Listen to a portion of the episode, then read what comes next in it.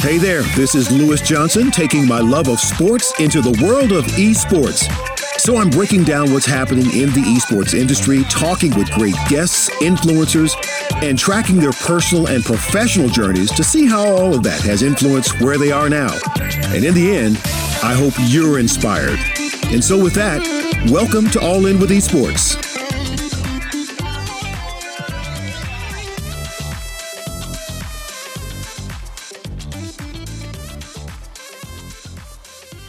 Okay, everybody, welcome back to another edition of All In with Esports. You know, we have this uh, phrase, this motto if it's about esports, it matters to us. And that is so true. And we believe that on a local, national, and global level. I'm saying that for a reason you'll understand in just a minute. And if any of you are uh, kind of familiar with me or my work or the spirit in which I work, you know that I have a love for travel. I mean, I've, I've always loved it. Okay. And I mean, airplanes, hotels, all of it. I love it all. And uh, visiting the many different global destinations, diving into culture. I love that. I'm not a hotel guy. I'm going to sit there and just kind of hang out and, and, and, waste time. I want to get out and see what's going on, taste the food, meet people. That's it. And that really was uh, something that was fed to me through my track and field career. And that's continued over the last 25 years uh, plus in television. I mean, flights. I'm talking short flights, long haul destinations, whatever it is, I'm in. On a plane, I'm ready to go. As a matter of fact, if you look at the top of my Twitter page, at Lewis Johnson MG from Media Group, you're going to see this beautiful airplane. It's a it's a Dassault Falcon 7X. All right, it's fly-by-wire technology, just beautiful. I won't even try to explain that. You can look it up later. But it's a three-engine intercontinental private jet. And I swear to you, I could be happy sitting in the right seat as as the co-pilot. I'd be happy sitting in the left seat if I earned that to be the captain. And of course, as a uh, in the back as a passenger, I'd love that. But we're only talking about 56, 57 million. So I'm not quite there yet. But let's keep the dream big, right? So on the the other very significant element, I think for me and always will be is, is a love for humanity, culture, the stories of the people I meet and cover through sport that is the fuel for why I do what I do, other than doing what I do to take care of my family. And now esports um, is a continuation for both of those passions travel, culture, people, meeting people, storytelling. And this, as most of you know, is a global movement. Esports is growing big time. I mean, we're talking across multiple platforms. And you don't need to worry about the stats right now. They're changing all the time, but just take in another global story that I'm going to present to you today here. And in this episode, it's a, it's a real pleasure to speak with my guest who's in Sweden running his second successful company, Challenger Mode. So, so what is that? Who is that company? Well, from right from their advertising and information, Challenger Mode is a leading European grassroots esports platform working to make esports accessible to everyone. The platform enables anyone to play, to host and monetize esports competitions, making it easy for gamers of any skill level to come together and compete. I love that. Any skill level coming together. I like that right there. They've arranged uh, millions of tournaments for millions of players, carving out major European success and Challenger Mode just launched in North America on yesterday. So that's exciting. As for the CEO and co-founder, Robel Ephraim, who is going to be on here in just a second, he has really just an incredibly impressive resume. He speaks four languages. All right. There's a there's a cultural story behind that, which we'll talk about. He's been nominated for the Young Entrepreneur of the Year three times. All right. That's a great award. And he's founded two companies in the last 10 years, the first which resulted in a successful exit and then the second, which is Challenger Mode, which he received a substantial investment from Alibaba, with other investors including uh, Thalia Ventures, GP Bullhound, back in Black Capital, Swedish soccer player Zlatan Ibra- Ibrahimovic. I practiced that six times. Anyway, Challenger Mode itself is really a, a strong company, and it is my absolute pleasure to welcome in Robel Ephraim from Sweden. How are you, Robel? Hey, Lewis. I'm good. How are you? I'm doing great. I'm doing great. Listen, I appreciate your time, and it's, it's great to have you on here. And as I mentioned, as someone who loves to travel, I think back to my days on the track and field circuit. And when we spoke yesterday, uh, I was talking to you about the times that I came over to run in Malmo, Sweden. But we had to land in Copenhagen, Denmark, and then we take the hovercraft across uh, that body of water to Malmo. I also experienced the World Outdoor Track and Field Championships in Gothenburg, Sweden in 1995, but I never made it to Stockholm. So I'm just curious from you, you know, what is life like there? What did I miss? In Stockholm? Well, in the summer, it's the best place on earth. You know, beautiful weather. Nature is, you know, really close to the city environment. You know, it's, you know, it's a basically Silicon Valley, but in a very condensed, you know, area. Lots of tech businesses, lots of good food, lots of partying. Once again, in the summer, in the winter, it's sort of like the opposite, though. Mm-hmm. Things are kind of quiet, right? But business rolls on as it is right now. I mentioned also that you speak four languages Norwegian, English, Spanish, Swedish, and then there's another native language, which I think comes from Eritrea, which is where your family's from. Tell us the story of your family and how you came from there to Sweden. Yeah, yeah. So my parents and, and I were born in Eritrea. We left that country as refugees. I came to Stockholm, Sweden when I was a few months old.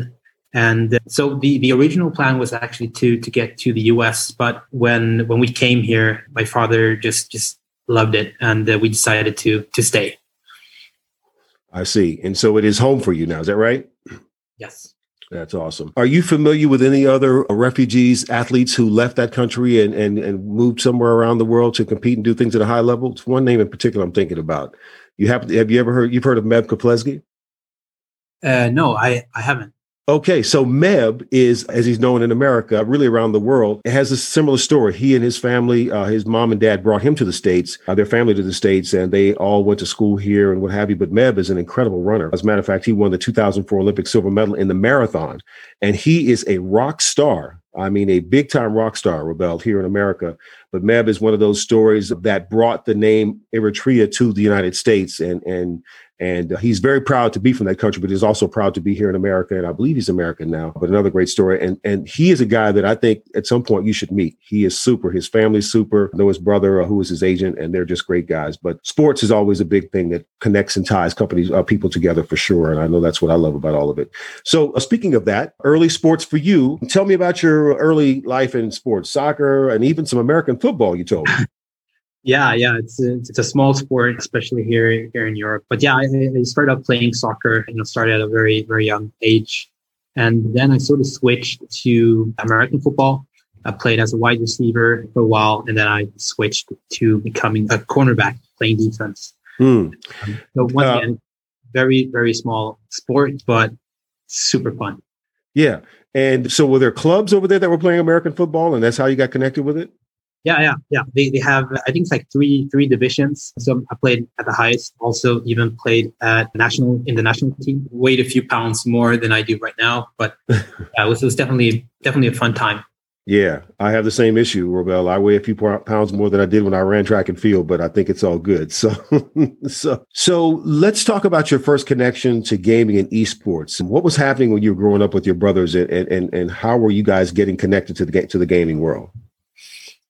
Yeah, I mean, so so I have uh, two two brothers, one younger sister, so one older brother and then one one younger. Pretty pretty, you know, competitive nature to sort of environment to grow up in. We love you know playing computer games, and I mean we we only had you know one computer, so there was this sort of race, you know, like who, whoever came home the fastest from school, you know, got to get the computer. And yeah, I mean that that was sort of like how how I got thrown into the sort of you know gaming er, environment, and that sort of you know stayed with me for, for quite some time, and you know it's it's still with me now. I see. And what was your first first first love in terms of a game? What'd you play? I played FIFA. Ah, yeah. I see. All righty. And then and then it was time for you to, to go on to school. You went to Stockholm University, which is I'm assuming is right there in town, to study uh, computer science and, and and political science. So what were you in pursuit of there? Was gaming already kind of a part of what you were thinking about when you when you went to school? Not really. So so I I started out sort of my my career while being in school. So I, I released my first app, like very simplified, it was it was a text messaging app that sort of you know made it possible for you to schedule your text messages. So you can send it now, but it would arrive like an hour or weeks later. That sort of resulted uh, in me sort of not attending school because I was, was making enough money to sort of not you know feel it was as as necessary. Mm-hmm. Uh, either my grades were, were sort of starting to to sort of suffer from that and you know eventually that, that was sort of like how the idea for for my second company started out where i sort of built this streaming platform that made it possible for universities to you know in, in a very simple way stream their lectures to each student's sort of devices at home. Right. Uh, yeah. And, and, when you when you brought up this idea to professors about this idea of recording lectures and, and streaming them or what have you what what did, what did they receive that well or was it pushback or they didn't get it or what was the reaction i mean i i don't think they knew what was sort of possible like tech tech wise i asked them like if, if if you know they could start recording you know their lectures and you know i felt they felt it was you know quite a hassle. So I just decided to build it myself. And uh, yeah, like the, the the University of Stockholm ended up buying it, and then a few more schools sort of jumped on. The, the, it wasn't sort of like the best idea to to start you know start a company you know as a startup and, and then have you know public institutions as your first customers. You know the sales cycles were incredibly long, and you know it was my first real company, so I I wasn't that experienced. But while doing that, you know, I, I, I sort of uh, played a lot of games uh, because I, I, sort of found out that it was the cheapest way for me to kill time during weekends. Mm-hmm. Uh, because I needed to save money, you know, to, to, to, fund the company. And that was sort of how the idea of challenge mode was, was sort of, you know, born because I, I, I realized I, I probably spent a few thousand hours, you know, becoming really good at a game called League of Legends, which I still love. And I came to this point where I just wanted to find a, a quick and accessible way for me to convert my thousands of hours of, of what I saw was training into something more tangible. And yeah, the options out there back then in 2014, they were just extremely arcane and you know inaccessible. So I, you know, I decided to do it my myself as, as soon as I was allowed to, and uh, which was after the acquisition or one year after the acquisition of, of my first company. Right. So for the entrepreneurs who are listening, I think it's important to step back and, and, and maybe put a little bit more light on something you said. You were you were at Stockholm University from 2009 to 2013, and it was within that time that you started this first company that you talked about, Intellect AB. But you said you didn't think it was a good idea to start a company then. But did you mean that, or was it not a not a good idea to have public institutions as your first you know, client. I mean, a lot of people think about starting a company when they're in school. Sometimes they're applying their knowledge for a project that's going to be a real world program. So, where do you stand on that so people listening can understand what they should think about doing or not doing? Yeah, so it's it's definitely a good time uh, to start a company while being in school. Good thing you're, you're you clear that out. Um, it, it wasn't, at least according to me, a good idea to start a company who sort of had public institutions as their sort of only customer. You know, at least the way things work here here in Sweden, you you need to do public tenders, and it's it's really hard uh, to win those because you sort of you know like they set the, the baseline requirements uh, really really high to, to, to make it hard for uh, startups to to to win those tenders. So right. Mm. That was I see. And then there's the other element of, of our audience here. We have a lot of uh, folks who are parents of young kids who are getting them through high school and then thinking about this transition to college. And, you know, as a parent myself of two boys, I think about the conversations and energy and money we spend on preparation for college and then getting in and starting. And then I heard you say that, you know, you were spending so much time on your business that the grades begin to suffer or what have you. And I often think that sometimes parents just put these blinders on, and I know I did for a little bit, but I have I've had a very different life. That if someone is in school and they're finding success in something that they're doing, and they're making money at it, isn't that why you went to school in the first place? You know, it's like a, it's like an athlete who's who's who's got great potential and and has a chance to leave early after two years. Uh, didn't you go to school to make a money? If, if you got a chance to leave early and go do it, don't you do that? Was that the mentality you had? Is like, listen, I've got this thing going, it's making money, and grades are suffering, but I'm here to make money. Is was that your attitude? Yeah, but but like, to to to be fair, there, you know, that's that's still a you know uh, discussion that I'm that I'm having with my parents. You know, it's, it's we don't see eye to eye on there. On that. Okay, still to this day. Yeah. wow, wow. So even with your success of the first company and now Challenger Mode, which is now expanded to the U.S., you're still discussing what happened back in college, huh? Uh, I think so we are. Hmm. And as a parent, how will you how will you approach that at some point? That's a good question. So I think I'm leaning towards your your sort of way of seeing things. I think the purpose of sort of going to school is to sort of find your place, you know, and in a world that is you know ever changing. You know, a lot of things can happen, you know, during the three or five years you're you know you're you're you're, you're studying, and I and I think that the purpose of you know the school system should be to sort of prepare you for whatever sort of the the future you know, um, yeah. freedom. Yeah. And so with Challenger Mode, you have you have built a platform now that again has done very well there and now you've expanded to the United States and congrats on that. I'm just curious to know for people who are not familiar with your company, what are the most important tenets Challenger Mode and what type of a culture have you built to provide this platform for people that can now begin to experience it globally? Mm-hmm. I mean, so, so, to start with, we've you know we've had you know really high standards in terms of you know building the team. I think in the company we were we were representing you know ex Googlers, Spotify, Skype slash Microsoft, uh, and a few few other sort of Swedish tech companies uh, that you might not have heard of. Klarna is, is one. We're we're you know past six years, I think we've lost two two two employees. Uh, both of them became parents or, or fathers. You know, we were paying too too little money for them to sort of stick around. But other than that, you know, we're we're now 45 people. You know, most of them have you know been with us since since the start. And I, I think culture is, is, super important. You know, the, the, the, product is ultimately going to be a reflection of you know whoever's working at the company. So it's, it's just been extremely important for us to, to build a health, healthy culture. Yeah.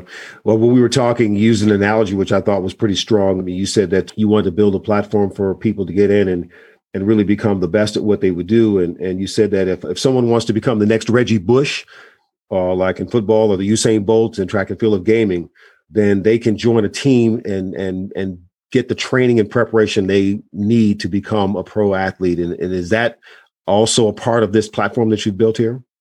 Yeah, exactly. I mean, you know, just as you said, right? Like if, if, if you want to become the next Reggie Bush, like you, you basically know, you know, what you need to do, right? Like the sort of the, the, the road of progression is, is quite clear. When it comes to esport, that it's, it's not as clear. It's very unstructured, very mm-hmm. fragmented. So the idea behind challenge modes is essentially to, to build and provide the necessary backbone infrastructure to allow, you know, tournament organizers, you know, to essentially structure the the amateur to pro esports scene, and by doing that, making it possible for any gamer to to take their passion to the next level. That's awesome. So we're speaking with uh, Robel Ephraim, the CEO of Challenger Mode in Stockholm, Sweden, here on All In with Esports. Great conversation about a, a, an awesome platform that has expanded to the United States literally this week. So when we were speaking yesterday about this conversation today, I asked you about this, and you said actually we launched like twenty or thirty minutes ago. So what what sort of satisfaction is that, and then what's your intent for for how Challenger Mode will now begin to move across the United States?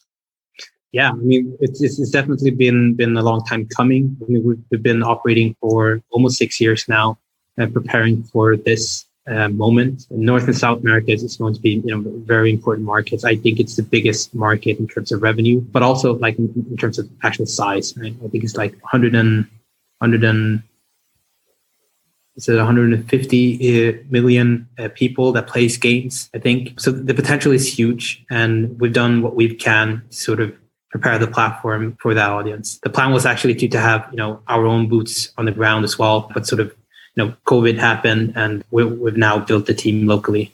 Instead instead Yep. And uh, it's a question that I'm asking every guest, you know, how COVID has affected not just the business bottom line. Of course, that's been a, been a serious effect because you can't have these live events, which is a, a big part of the esports culture. But it's also forced or given people the time to push forward maybe faster on technology, on planning, things like that. What about for you guys? How have you used this COVID downtime to your advantage, maybe? Hmm. So, so what we've seen is that we've seen a growing numbers a number of organizers sort of revising their digital strategy and essentially taking their first step into the sports field. I think I think our or one of our biggest clients is, is FIFA, right? So the, the sports organization, uh, the Zurich, who are now doing the, the FIFA E World Cup on our platform. Wow. Uh, and you know the philosophy there is quite simple, right? Like they, they shouldn't have to build the actual soccer arena in order to host their competitions. The, the, the arena should be there. It should be state of the art and we're sort of providing that for the likes of them. Yeah. That that's great. So yeah, just I've just heard this on a lot of conversations how they've been people have really advanced themselves. I'm wondering also to you. I ask you about culture within your organization, but in terms of the culture, I'm talking about the globe. One of the things that's critically important to us here at Map Esports Network and what we're doing as we build out our platform is making sure that we have a strong reach into our communities and especially our disadvantaged communities so that we can uh, we're going to be building some venues where people can come in and play games. Those are now under construction in terms of their uh, planning or what have you. We're super excited about it. But the value of those locations will not be just as a pacifier, a band-aid of time to put kids in front of computers to play, but to expose them to the STEM and STEAM of the industry. How can they learn how to become an engineer or artist or, you know, even a lawyer, whatever it may be, all these different areas within the esports world. What do you think is what's important to you? I mean, for someone like you who came from your country to Sweden and it made yourself a home and you built this great company and you're expanding, what's what are the values in terms of your wanting to reach to the community and give all people a chance to expose eh, eh, be exposed to the sport and maybe learn more to do around it other than just play the games? Hmm.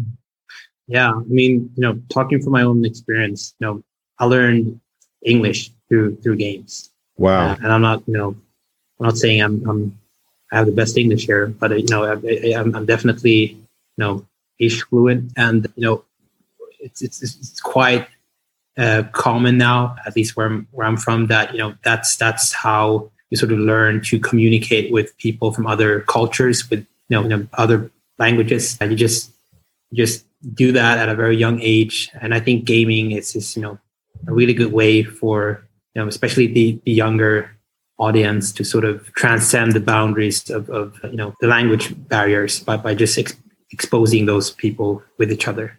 I'm not sure if I answered that question correctly. But you did, you did absolutely because I mean the most powerful thing you said was that you actually learned English through the game. I mean that's extremely powerful. You know, it, it, it's pretty incredible what I've learned about being around this industry of how much it's touching people. But that is crazy that you learned English through the game, and of course that means that million, thousands of millions of others are picking up language through the game. So maybe we can become even closer somehow as as humanity through gaming as we uh, continue to see this this industry grow or what have you. When you when you think about what's going to happen here in the United States with Challenger Mode moving forward, I can't con- uh, forget to to think about the Olympics, and that's where I, you know, that's my world. I love to be around the games. I've done ten. Tokyo will be eleven if we can get there with COVID. Do you foresee a, a way for a gaming to be associated with the Olympics? I mean, I don't know if it'll ever be an Olympic sport. They've been kind of clear about that, but what do you think could be some of the options uh, or connections to the Olympic Games and gaming? I, I, definitely think you know there's a way for gaming to be you know to, to play some part uh, in that. I'm not sure if it's necessary for the success of of sort of the growth of gaming or esports mm-hmm. uh, as an industry. I think I think you know we've demonstrated that we like don't really need that that kind of approval, you know, but it would definitely be something that would be appreciated, I think, uh, by the entire community. Yeah. Yeah, I, I think so too, and I agree. I don't think esports needs it, Olympic approval. I don't think the Olympics uh, need esports per se, but I think they could both work side by side. You know, I'm standing, I'm sitting in that track and field venue every four years, and it is electric. The, the moments that happen in there, you talked about Usain Bolt it's unexplainable to be able to sit there and watch those things happen. And I think about the application of actual games where you could be, you know, playing your own Olympic game, 100 meters, 200, 400, shot put, discus, whatever it may be, uh, right on the game and keep people engaged. I think the biggest thing is to keep people engaged with the games and, and with the Olympic movement and the values and ideals uh, all year round. Uh, so just a thought, just wonder about that. All right. We talked about a lot of serious stuff, but I was talking about my love for travel and, and I, I can't believe I never got to Stockholm. And so if I, if I were to uh, somehow procure that $56 million Falcon trijet, that 7X that's on my Twitter page, and I was going to fly over from Dallas to Stockholm, where would be some of the places you'd take me over a weekend? Where would we go? Where would we go? What would we do? Mm. All right. So, so we would, we would definitely stop by the archipelago i think it's called right? We would would probably do do dinner. Yeah i'm, I'm, I'm just gonna say say some names but I'm, yeah it's all right. I'll look them up later yeah and so will the audience. Yeah we'll do dinner at, at, at Riche famous uh, swedish place. They have really good meatballs. And then you know when the night sort of arrives you know we, we would would probably have some drinks at uh, spy bar. Spy bar. Okay that's the spot huh? That's the spot. Okay Great, great.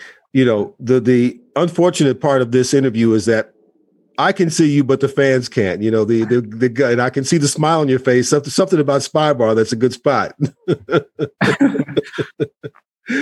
we'll leave that for another time, but that sounds great. Are you guys pretty cold, pretty chilly right now during the wintertime? I mean, is it tough to get around? Snow? What's it like?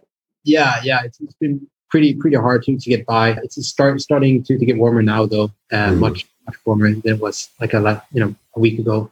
We didn't see the sun for, for about a month in, in wow. In, so we're we're pretty pale. All right.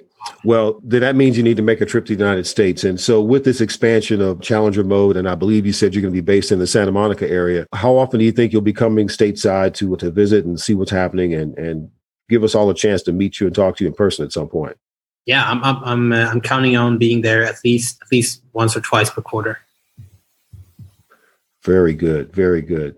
Well, um, this has been a great conversation. And I just want to uh, say thanks again for taking time to give us uh, some uh, insight into your story, your journey. I think it's going to be great for our audience to continue to uh, hear these stories of people in the industry, not just here in America, but around the world. That's my connection to all this. And I love it. So, um, Robel Ephraim, thank you so much for your time, man. I really appreciate it. Lewis, it was my pleasure. Great, great. And I can't wait to come there and visit. And I mean that. I'm not just saying that, I'll mean that. I, I, come to Paris three or four times a year and I will jump on a plane and come over and, and hang out with you. And, and Spy Bar has got to be a part of the visit. All right. You won't regret it. okay, sounds good. All right, that's uh, Robel Ephraim, the CEO of Challenger Mode, based in Stockholm, Sweden. Don't you love that kind of stuff, man? This is what I love: is being able to talk to people from all, all parts of the world and just get an idea of what's happening in this industry. So uh, make sure you go to challengermode.com. Again, they're making it possible for competitive gamers to get a pro player experience and to be rewarded for their skill and effort in competitive computer games with prizes and merchandise and money. Challengermode.com. So it's pretty cool. So once again, I want to thank you for being a part of this episode, All In With Esports. Uh, make sure you check us out on esportsfuturei.com. Of course, the Twitter page. I see some of you interacting there. That's so cool. Thank you so much. And then Facebook, of course, we can be reached there. I always have to shout out our uh, podcast team. Thanks to Aaron, Sia, and AJ at Innovation Media Enterprises. And of course, we have other great podcasts uh, that are on this uh, platform. I'm doing a lot of storytelling, but we've got uh, the future of marketing and esports with Rebecca Langawa. She's awesome. John Davidson, the DLC Drop podcast. He's talking business. He's talking everything esports. And then our latest edition is Esports Easing podcast hosted by our esports future editor in chief, Chantel Boucher, she's something else. You got to make sure you listen to hers. All of us are going to be right here talking esports all the time. Of course, much more original programming. I'm going to have to get to Stockholm, I think, at some point and not just hang out with Ephraim and, and talk with him and meet his team and see what's going on, but also kind of get a sense of what esports is looking like there. I love to visit the venues, see what they're up to, and and and and do like an international feature and bring that to you okay?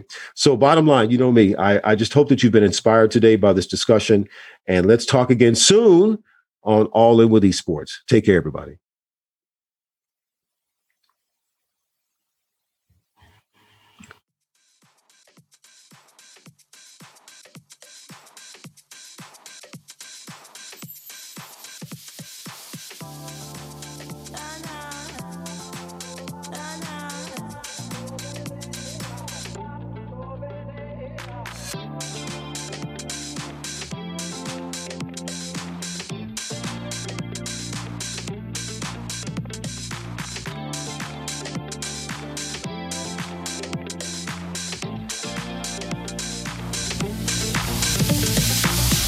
Hey, thanks so much for listening to All In with Esports.